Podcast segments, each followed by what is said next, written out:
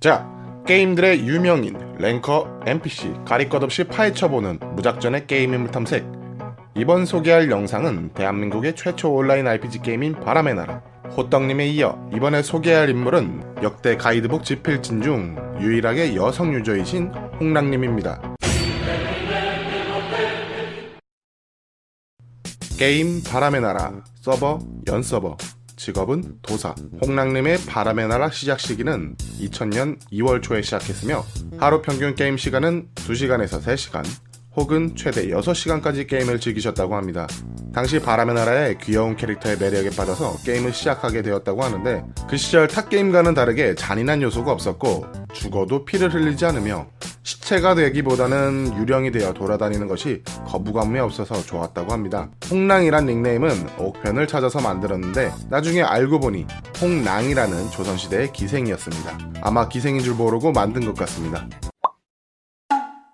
홍랑님은 박민영이라는 실명과 1981년생이라는 나이까지 홍랑님의 가이드북을 통해 공개하셨고 홍랑님의 가이드북에 그려져 있는 홍랑을 상징화한 캐릭터가 안경을 끼고 있는 것으로 보아 유저들은 홍랑님이 안경을 끼셨을 거라고 예상했습니다. 게임 당시엔 호떡님과의 결혼으로 유저들에게 인식되었지만 당시 레벨업도 힘들었던 시절에도 불구하고 꾸준한 사냥으로 3차 승급까지 했던 노력파였습니다. 또한 게임 내에서 인싸력 또한 좋아서 많은 유저들과 수다를 떨거나 이쁜 아이템들을 모은다거나 다양하게 게임을 즐기셨습니다.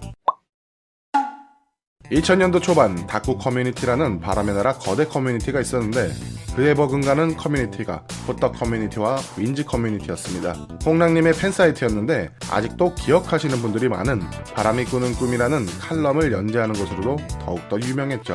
특히 친구인 S양이 바람의 나라를 시작하게 되면서 겪게 되는 에피소드를 담은 S양의 바람일기가 정말 유명했습니다. 2000년도쯤 호떡님의 가이드북 출판이 흥행한 뒤 이어서 2001년경에 홍란님의 가이드북이 출시되었고 이 또한 많은 유저들에게 인기 품목으로 자리 잡았습니다.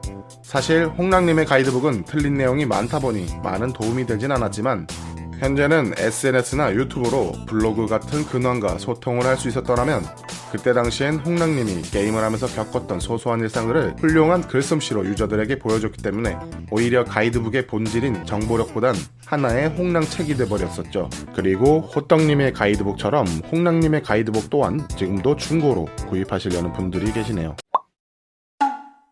바람의 나라 이후 2004년경 프리스톤 테일의 기획개발팀에 입사했다고 팬카페를 통해 보낸 전체 메일로 근황을 알 수 있었다가 그 이후 소식이 없었습니다. 하지만 최근 2017년에 접속하여 사람들을 만난 적이 있었습니다. 최근까지도 가끔씩 접속해서 유저들과 소통하는 모습도 보여서 현 유저들도 기억하시는 분들이 꽤나 많습니다. 딱히 사냥을 하거나 그런 것은 아니지만 추억에 이끌려서 간혹 보인다고 합니다.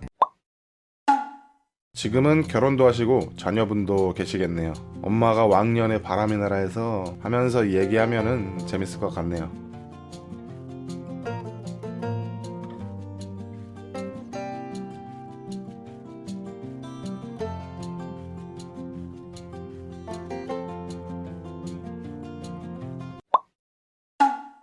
여러분은 기억나는 인물들과 그 시절 재밌는 썰들이 있다면 댓글에 남겨주세요. 그럼 저는 게임 인물 탐색 무작전이었고요. 다음 인물 탐색에서 뵙겠습니다. 감사합니다.